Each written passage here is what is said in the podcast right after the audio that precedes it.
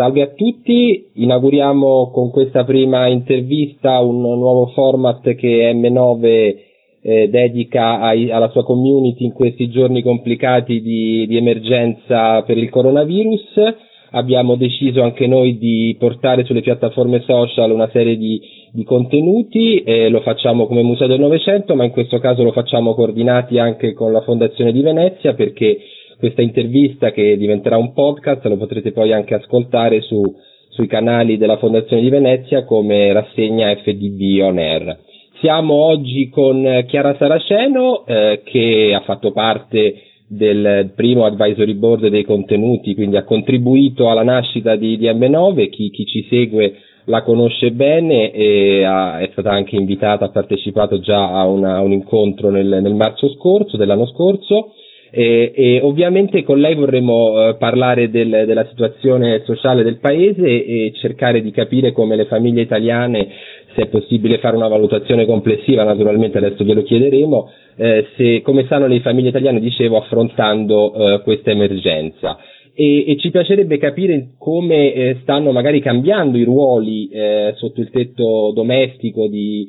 di madri e padri, quindi come, come le famiglie italiane si confrontano con, con la clausura, con, con questa eh, chiusura forzata e lo stare tutti insieme a casa. Eh, abbiamo forse dimenticato il sostegno che i genitori eh, danno e hanno sempre dato al, ai giovani, ai ragazzi eh, come sostegno all'educazione scolastica e, e quindi è, chiedo a Chiara Saraceno se stiamo riprendendo delle vecchie abitudini o in realtà eh, sono nuo- ruoli completamente nuovi per i nostri genitori. Mi verrebbe da dire che sono ruoli fortemente intensificati, cioè, nel senso che si è padri e madri ad altissima intensità, H24 come dicono quelli più giovani di me, eh, nel senso che non c'è possibilità di scampo né per i genitori né per i figli, non solo, ma soprattutto per chi lavora da casa, eh, non c'è più, è difficile anche mantenere una distinzione tra tempo e spazio di lavoro e tempo e spazio della cura. Poi eh, dobbiamo anche pensare che non tutte le famiglie sono uguali per eh, risorse anche risorse spaziali, per cui un conto essere nella, sotto lo stesso pezzo è impossibile, infatti uscirne eh, in uno spazio grande in cui ciascuno ha uno spazio per sé e invece spazi molto ristretti. Leggevo oggi che, che a Bari hanno scoperto, non so sa quante ce n'è, una famiglia in cui sei persone vivono in 50-60 metri quadri, c'è un nonno non,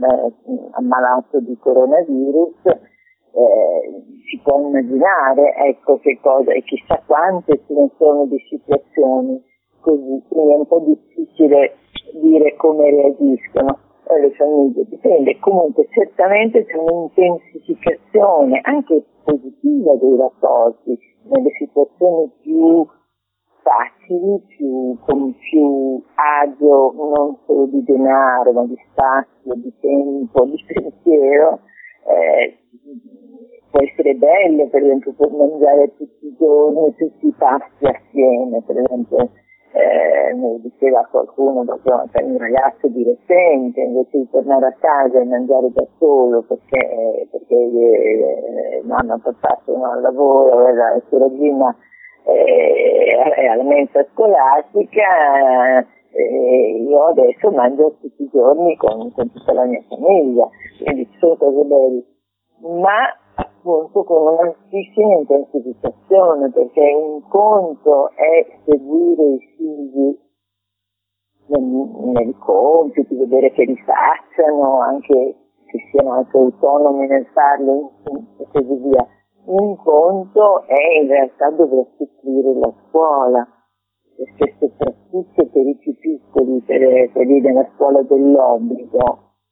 anche la migliore didattica online, là dove c'è, che non è sempre così, eh, là dove eh, anche gli insegnanti la sanno fare, là dove ci sono in famiglia gli strumenti eh, necessari per poterla istruire, cosa che anche questa non è così diffusa, però richiede una supervisione, un bambino in seconda, prima, seconda, terza, quarta, quinta elementare, non è che può essere lasciato da solo davanti al computer e, e, e va tutto bene e poi dopo se la cava da solo. Eh, non succede così. Certo. Mi risulta che poi queste lezioni durano giusto appunto mezz'ora, cosa così, che tutto il resto è carico non solo del bambino ma dei suoi genitori. E poi tutte, tutte, le famiglie non sono uguali naturalmente, quindi eh, bisogna prevedere livelli di diseguaglianza eh, notevoli, non solo tra nord e sud del nostro paese, ma anche a livello orizzontale, diciamo. Ma eh, stiamo facendo davvero tutto il possibile per eh, contrastare queste diseguaglianze in questa fase, secondo lei? In questo momento mi verrebbe da dire di no, poi si vedrà, no? nel senso che quello che è emerso è che si stanno ampliando in questo momento le disuguaglianze, non solo quelle economiche, cioè che spesso il lavoro, se non sa cosa mangiare, cioè non, non, può più fare la spesa, non solo non può più uscire, ma eh, non può proprio mettersi, mettere insieme il pranzo con la cena, adesso il governo sta pensando a che cosa mettere in campo eh, va bene, speriamo che facciano in fretta perché come dire, pranzo e a cena ci sono tutti i giorni, non, non si può dire che ad aprile arriverà qualche cosa. Ci sono questi problemi drammatici di disuguaglianza che stanno ampliando, c'è un'esplosione della povertà che già è, è in alcune zone, soprattutto del paese, alcune zone sociali era endemica e adesso esploderà e, e coinvolgerà anche i gruppi sociali che pensavano di essere a riparo peggio che la crisi del 2008, che già in Italia non avevamo ancora superato perché la, la povertà assoluta era molto aumentata negli ultimi anni, continuava a aumentare. Adesso non riesco neppure a pensare che cosa succederà, ma anche rispetto a quello che dicevamo prima, cioè tanto stare in case molto piccole, poco attrezzate, eh, magari anche con, problemi di riscaldamento, con problemi genetici, è già una difficoltà molto grande, ma anche rispetto ai problemi della scuola. Cioè, come si può pensare che si possa fare didattica online con bambini che non hanno mh, gli strumenti o che ne hanno uno e sono in tre, in quattro che devono utilizzarlo? Che non hanno i soldi per avere accesso a internet. Ormai sta, al momento stanno provvedendo o singole scuole che avevano qualche risorsa da parte e sono, hanno presidi intelligenti che ci stanno pensando, o molto il terzo settore, per cui Darci, Children, anche a piccole cooperative, cosa fanno? Comprano tablet, ma comprano anche le chiavette ricevette con, con il giga perché altrimenti è inutile dare un tablet come adesso è stato messo in questo famoso decreto per Italia però sì. i soldi non sono arrivati ma anche quando io mando un tablet, un tablet ma se poi dopo non riesco non posso accedere a internet per non parlare del fatto che sono intere zone d'Italia dove l'accesso non c'è a prescindere dalle risorse economiche delle famiglie in più non tutti i genitori sono eh, attrezzati culturalmente, cognitivamente e non solo gli stranieri, eh, non solo gli stranieri, eh, per seguire, seguire, i figli. Cosa, se devo far ripassare il congiuntivo imperfetto o, o, certo. o il trapassato perfetto, se devo far eh, ripetere l'inglese, ma eh, cioè, è una cosa, quindi si vuole di nuovo, qui sono molti, molti settore che laddove c'è, laddove può,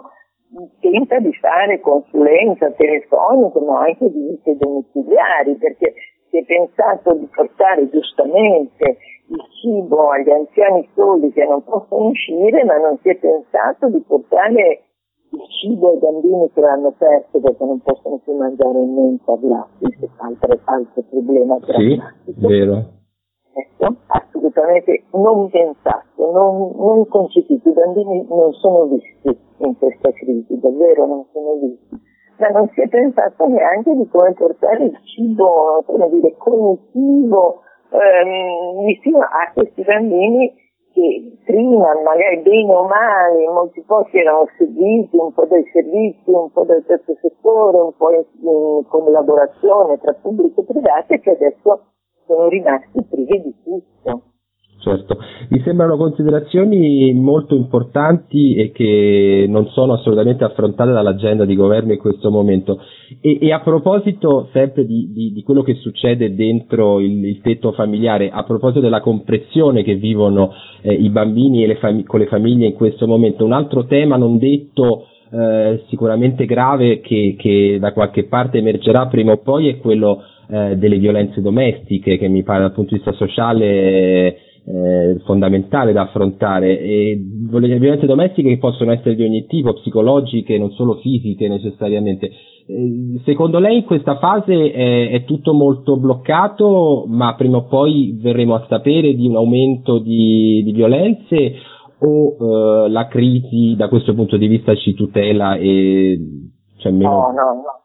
La crisi non tutelerà perché chi vive in famiglie violente, chi ha, cioè quelli che sono violenti in famiglia, in questi, sia verso i coniugi, la coniuge spesso, sia verso i figli, sicuramente da questa situazione non sarà rasserenato. Ecco, non solo, ma vivere tutti insieme impedisce anche di avere un, un attimo di respiro, impedisce di chiedere aiuto, ad esempio per quanto riguarda la violenza eh, coniugale sulle donne e, e le telefono rose, comunque il, le associazioni che si occupano di questo segnalano con preoccupazione il fatto che sono cadute le richieste d'aiuto, ma perché? Perché le donne non possono uscire di casa e a volte certo. vengono anche controllate con il telefono, con, con le telefonate che fanno, magari con un unico cellulare, c'è questo. E un altro problema che, che è sollevato eh, per dall'ANFA, cioè dalle associazioni che si occupano dei bambini in difficoltà, quelli che sono seguiti dai servizi non, non solo o non tanto perché sono poveri, ma perché vivono in famiglie a rischio e hanno, magari si valuta se aiutarle perché, perché trovino un equilibrio oppure se, eh, se, se sia necessario mettere i bambini in affidamento provvisoriamente eh, sono preoccupatissimi perché questi bambini a questo punto sono immerati in casa e non si sa nulla di loro perché la mediazione potrebbe avvenire se la richiesta di aiuto da un genitore non è detto che il genitore problematico sia il primo che telefona al servizio dicendo guardate che sta a terminare mio figlio oppure eh, gli do da mangiare, sono tutte queste, o sono tutte le situazioni di violenza che eh, sono seguite dai servizi. Questo è un altro problema gravissimo, quindi quello della violenza coniugale, ma anche quello della violenza e comunque della, dei bambini a rischio, non solo perché non, non solo perché non possono mangiare, ci sono quelli, ma anche a rischio perché hanno dei genitori con problemi, con problemi seri e quindi sono a rischio proprio di sopravvivenza fisica certo. e anche fisica. E anche qui, di nuovo, è, è incredibile quello che le associazioni stanno cercando di fare, telefonando, trovando numeri particolari, eh, manten- tentando di mantenere i contatti in ogni modo. Ed è però è tutto un servizio, un lavoro capillare che però è molto spesso lasciato soltanto all'iniziativa appunto solidale, per fortuna non c'è del terzo settore, ma che non è pensato a tutti i comuni saranno sopraffatti, delle cose da fare, però mh, mm, trovo, trovo abbastanza incredibile che non siano visti, cioè che non siano dentro un'agenda altrettanto importante che fa fatto giustamente di proteggere la nostra salute. Nel proteggere la nostra salute bisogna anche pensare anche a proteggersi eh, da queste cose. Certo. Quindi sicuramente dopo l'emergenza sanitaria arriverà un conto salatissimo dal punto di vista sociale, il Paese ne, ne pagherà più avanti le, le conseguenze di questo blocco di questa reclusione forzata che, che stiamo vivendo adesso e cui appunto magari non ci pensiamo ma eh, più avanti invece saremo dentro a, a questi problemi. Eh, l'ultima... ti, le faccio un'ultima domanda a proposito di questo, quindi non è auspicabile che usci- ne usciremo più forti, ne usciremo più compatti da, da, questa, da questa crisi?